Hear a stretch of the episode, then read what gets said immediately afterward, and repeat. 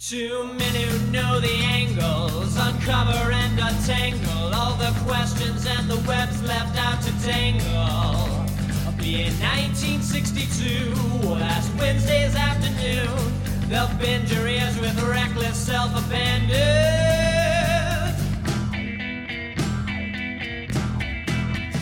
The amazing spider talk.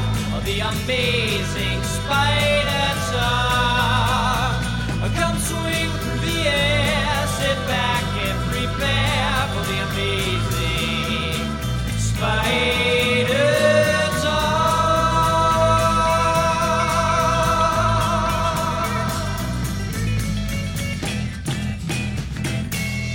Hello, I'm Dapper Dan Gvozden, and I own every issue of Amazing Spider Man, including the annuals, which definitely count. And I'm Mischievous Mark Ginocchio, and I own every issue of Amazing Spider Man, but the annuals do not count. Well, welcome everybody to the Amazing Spider Talk, the show where two fans and collectors uncover the strange, fun, and fascinating history of the Spider Man horror comic universe. Thanks for joining us for this review episode of the Amazing Spider Talk. If you want to swing along with us on our journey through Spidey's past, present, and future, subscribe to Amazing Spider Talk on your favorite podcast app. Every other week, we put out a mainline episode of our flagship show, and sprinkled in between, we review new comics as well as interview some of the greatest Spider Man creators of yesterday and today. So, this is the perfect time to start listening. Today on the show, Dan and I are going to be discussing Strange Tales number 82 by Jack Kirby and Stan Lee. Oh, I'm kidding. I'm kidding. It just felt like that. Or maybe the Ditkos. Who did Ditko do Strange Tales or was it um was that Kirby? I'm trying to remember my monster books from from yesteryear, Dan. I'm pretty sure that's Kirby. Okay. Anyway, what we're actually going to be discussing is Amazing Spider-Man Volume 5, number 82, entitled Beyond Chapter 8. This issue was written by Saladin Ahmed with art by Jorge Fornes, colors by Dan Brown, with a cover with a cover by Arthur Adams and Alejandro Sanchez Rodriguez. Letters, of course, are by VC's Joe Caramagna, and this issue was first released on December 22nd, 2021, which means we're getting ever so closer to catching up, Dan. But before we do that, why don't we talk a little bit about what happened in this very interesting comic? What's new?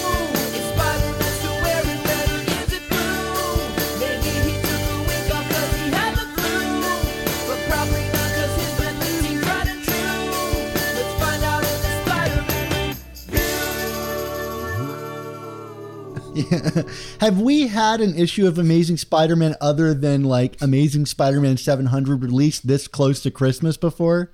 I I I don't recall, although we're gonna have two that we're gonna be talking about in the next couple hours, Dan.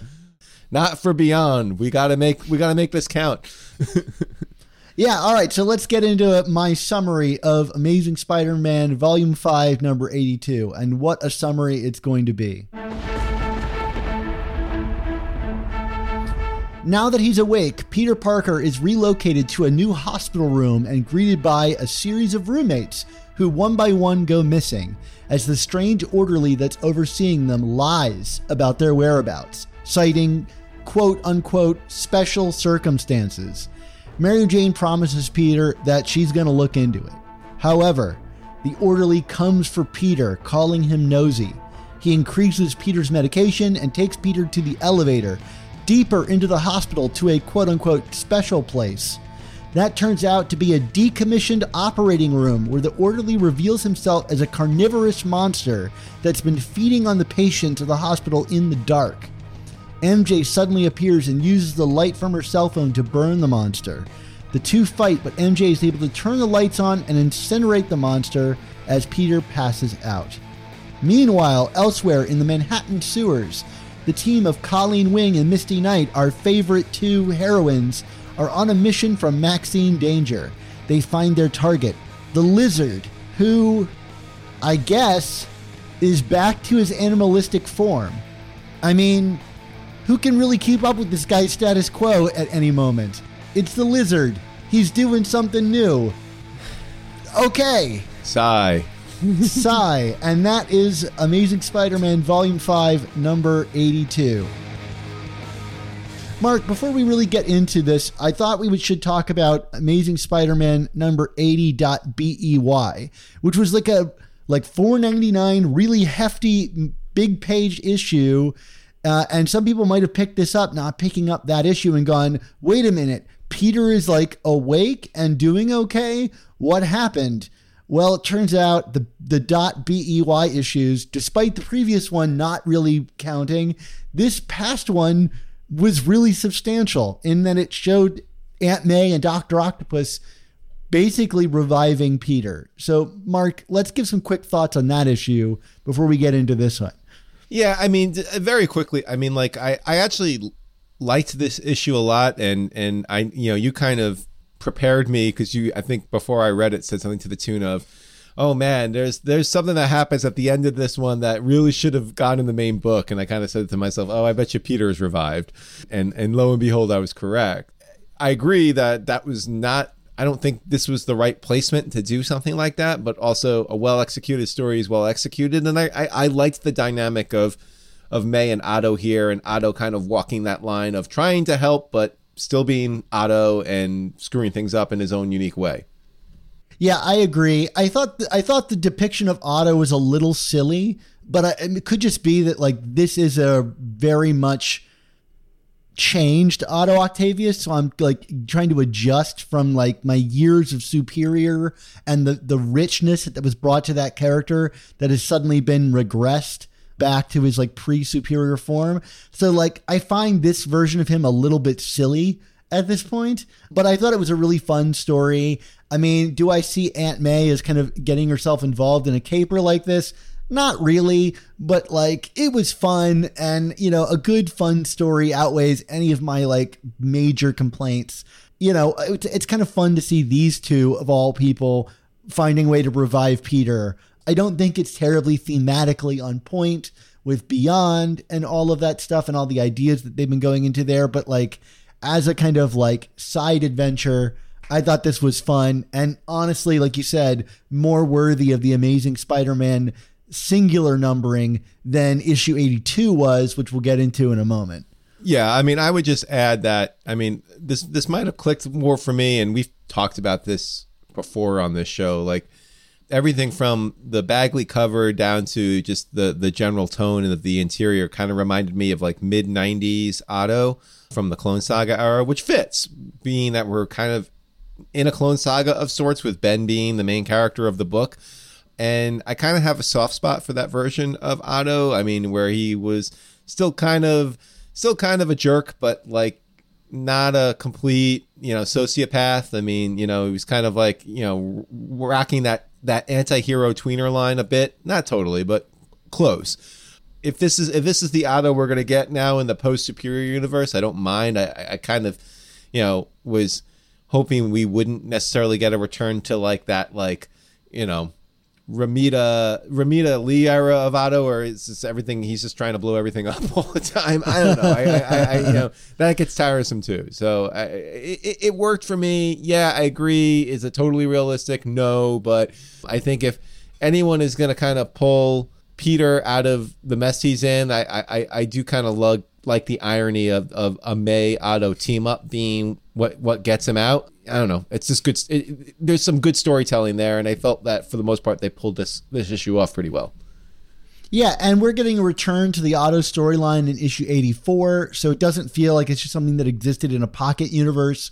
You know, despite Peter waking up, the Otto thing will still have ramifications, and he seems to be coming like a major player in the Beyond saga. So, like in that regard, I, I appreciate the kind of through line that is established by this issue. You know, if you haven't read 80.BEY, I recommend you go out to your comic shop and see if you can pick it up because it's a substantial chapter in this Beyond storyline, even though it wasn't given a substantial chapter title. It, yeah, I thought it was good. I'm not going to give it a rating because we are reserving that for our main titles.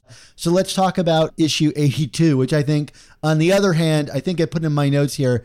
This is just a bad, bad issue of Amazing Spider-Man, and I, like I don't think this is offensive in the way that we've like given some of our f books that we've rated over the years, but it's like, oh boy, th- this like this just it was a signal alarm for me of oh my gosh, the beyond chap like storyline is really losing its thread. Uh, one hundred percent. I mean, this is the, you know we we we talked about it last episode.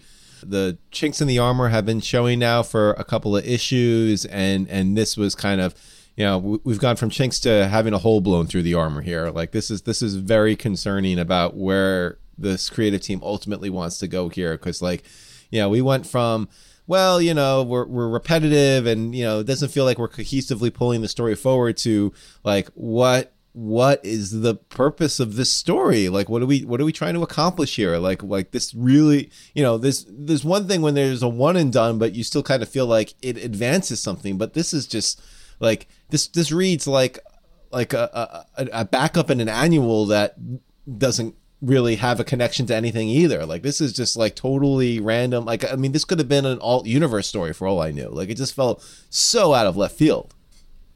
Yeah, and it comes down to a number of things. Like, uh, you know, I was excited to get Fornes's art on this book because I've really liked his art in other stuff. And for the first half of this book, I was really digging it. That this kind of more subdued, kind of horror themed, you know, art art in this book. You know, and I think his art is pretty solid throughout. It's just so random that the issue where we bring Peter back finally we completely changed genre for Spider-Man into a horror book. And that is purely editorial that allowed that to happen. You know, like that that this is how they chose to mark Peter's return. And it's not even that it's like just a horror book, it's a really poorly written horror book. Like it's so random that there would be an orderly killing people off in this hospital. There's been no foreshadowing of this. But then the resolution to it is as absolutely pat or as like as much of a shrug as you could get in, in a book like this. This is just like I'm not this is not to attack Ahmed, but like this is not a one and done story. Like this is like half of a story that we're getting mm-hmm. here. Mm-hmm. Yeah, I, I I really don't know what else to add to the general thoughts beyond that. I mean, like, yeah, this is like it. It, it suddenly reads like a like a very random Stan Lee authored um, horror book from the early '60s. Hence my Strange Tales joke earlier on. It, it just felt so random. Like you said, no foreshadowing, no real connection, and you know, like you know, not to jump ahead, but then you know, frankly, when you get to the next issue and how Peter's recovery is treated, you're kind of like, why couldn't we have just gotten that as Peter's first issue back? You know what I mean? Because this this just feels you know similar to what we said last episode, like a wasted opportunity of of of a kind of seminal moment for this character here, kind of warping it into this weird horror book with this random character who we know nothing about and having him kind of get bailed out by his girlfriend. I I, I don't know. It just seemed weird to me. Yeah, I mean, like, look, I like MJ as a character, and I like that her relationship to Spider Man is what it is a- at this point in time. I don't think this really has anything unique to say about that in, in any way. And and really, like, I mean, I don't know what to say to an editorial team that makes this the primary issue, but the 80.bey a .bey issue. Like like if there was ever a use of the dot .bey or the point one, it should be for experiments like this, where you do something completely thematically different than the rest of the book, where you do something tonally different.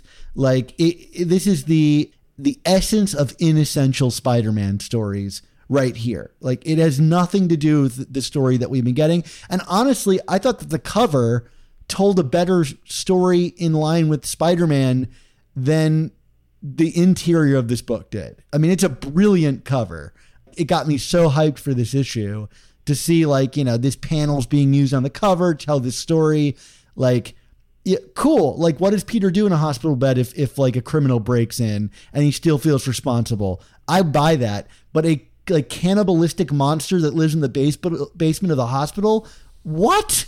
Yeah, yeah, and let's uh, let, let's also add. I mean, you know, we've known from the beginning with Beyond that it was a, a, a finite number of chapters. We knew when this is going to end, So the fact that this was kind of programmed into that, I mean, what does that tell you? I mean, like like we we they're they're programming padding into this, you know, like this this wasn't like oh we're gonna we we, now have decided to extend this arc another three months because we haven't. I mean, we've known from the beginning how long this was going to be, and this was so like you're, you're if you're if you're scripting padding into a storyline, then that does not give me a lot of promise for how this broader storyline is going to end. Yeah, right. Well, they said in issue one that they had increased it to 19 issues because there was just 19 stories worth of content they had to tell.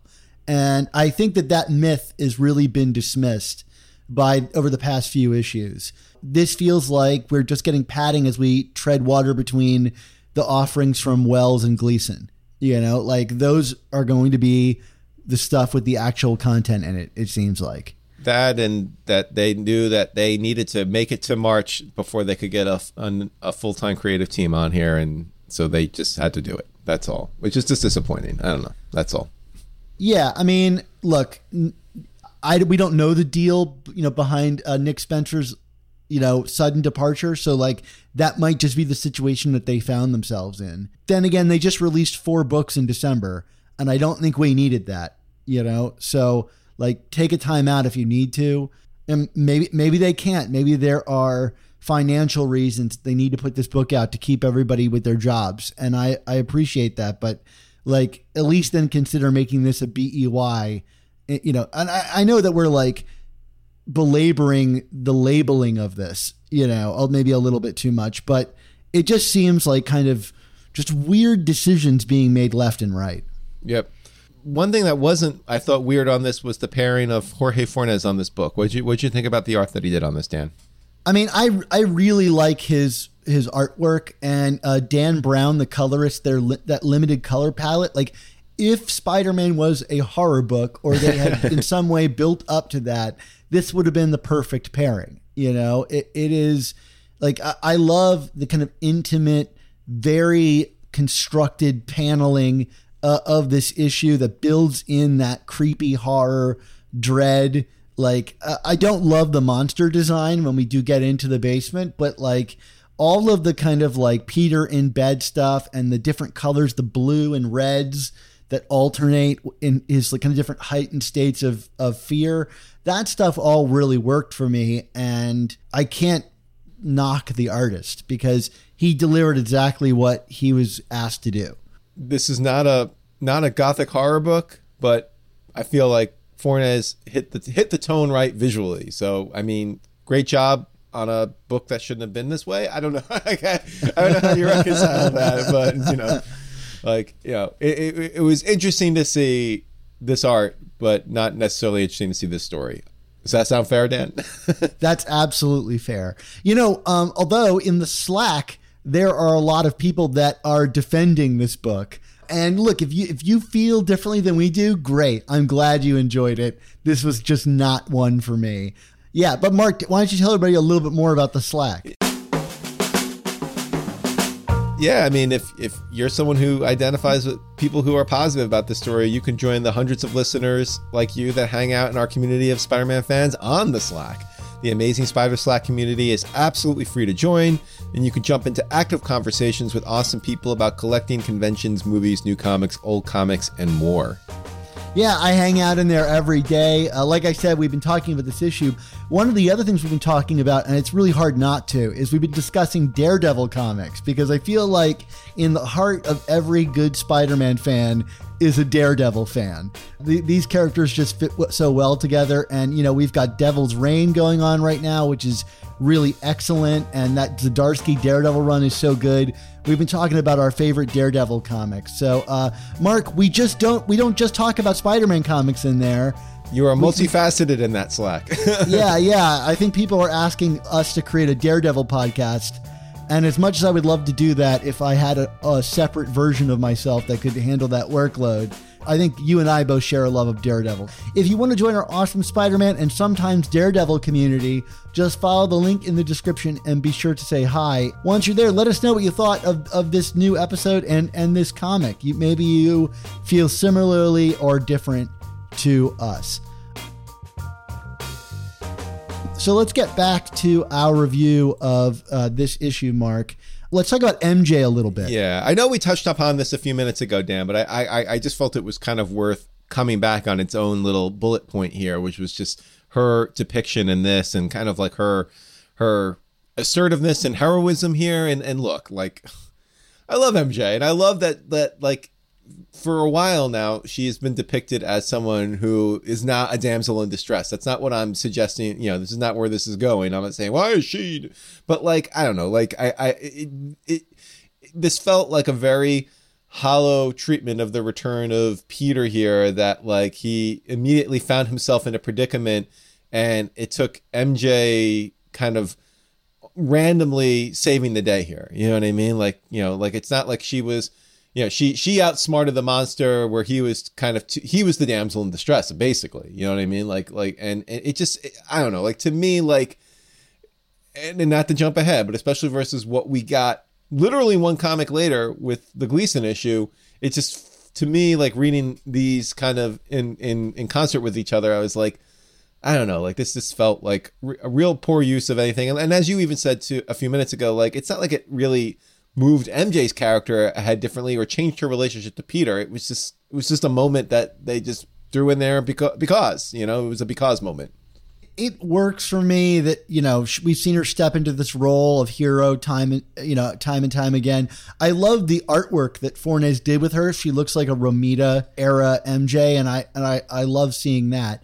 But yeah, it, it there's no. It's not even that like I want her relationship to change with Peter but it's like let's see the unique wrinkles that like this situation can bring forth you know which is to say like how does she feel about stepping into the hero role or being peter's caretaker? You know there might be something interesting to explore there but instead we just kind of got monster of the week and her turning on a light switch to save him. It, it, it just uh, there's nothing i could take away from this and go remember when that story decided to like look into this aspect of the character uh, it, there's just nothing really that interesting going on here. And speaking of not interesting, what do you think about Colleen Wing, Misty Knight, and the Lizard in this issue, Dan? I mean, I just do not care about these characters, especially after that BEY issue that didn't do anything with them. And like pairing them with a character as mishandled as the Lizard doesn't really get me all that encouraged either. I mean, like, what is up with the Lizard? He's just an animalistic character again. I thought last we saw him, he was like doing fine as as the lizard with Dr. Connors' brain. Now he's in the sewers again. Like I cannot chart. The one thing about the lizard is he's inconsistently consistently inconsistent. Yes, uh, I think that's uh, fair. Yeah. I mean, is he still made out of brain material? No, he's not. For, for de- definitely not. So like this does not get me excited in any way and like you know th- this is where maybe they like oh wait a minute Curt got split with the lizard didn't he so this is the animal what am I talking about like but again, this is the lizard for you. Like, right, I, I can't you, even you, keep up with you it. have to you have to get a, a, Hickman chart together to figure out where he's at right now. Oh my god, yeah. Okay, so whatever. I, again, I'm not. I'm still not interested, but it is what it is. So Dan, this this is shaping up to be one of our shorter reviews of the Beyond era. Does shorter mean better for the comic? What do you what, what's your grade? No, this is a D minus. I think I could give this an F, but like I think I would feel it's it's forgettable more than it is offensive. Uh, so uh, this is a, a D minus for me. Yeah, I mean, I think ever since we kind of crossed the threshold into F uh, the last go round, like we really want to save that those bullets. So I'm I'm with you, D minus here. Yeah, absolutely. Okay, great. Well, as lacking in entertainment and value, we found this issue. If you find our show entertaining and valuable, you know, please consider supporting us, recommending Amazing Spider Talk to a friend, and if you're able, become a member on our Patreon. We can only bring you this content with the support of our Patreon members, and we owe the show's success to every single one of them. And we are constantly making exclusive content for our members. Yeah, why not take $3.99, the price of a new comic, and put it towards a month subscription to support our show and start receiving our Patreon content? That way, you'll hear our Patreon exclusive review podcasts like this one on every new issue of Amazing Spider Man the same week they come out, instead of waiting for them to arrive in our public podcast feed. And if you contribute $10 a month, you gain access to exclusive artwork from famous Spider Man artists commissioned exclusively for our members.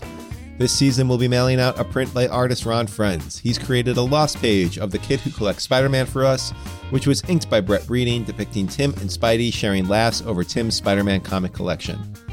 Plus, every episode we release a new episode specific desktop background created for us by artist Nick Cagnetti for our patrons to enjoy and I hope our patrons have been enjoying those. I've really been loving his uh, Hobgoblin artwork that he did for our Hobgoblin trilogy. I think he had fun drawing the Hobgoblin. I mean, who, who wouldn't? Those have been extra special and very, very nerdy. So uh, that's been a, a, lot of fun. You know, we know that the New Year's uh, is a hard time for everybody, as it is for us too, setting new resolutions. But maybe one of your resolutions will be to help out our show if you love our show. You know, just listening and sharing is a great first step, but if you do have the means, please join our Patreon to support our continued existence so we can keep doing shows like this one. Just follow the link in the description. And again, thank you to all the members who already make these shows possible.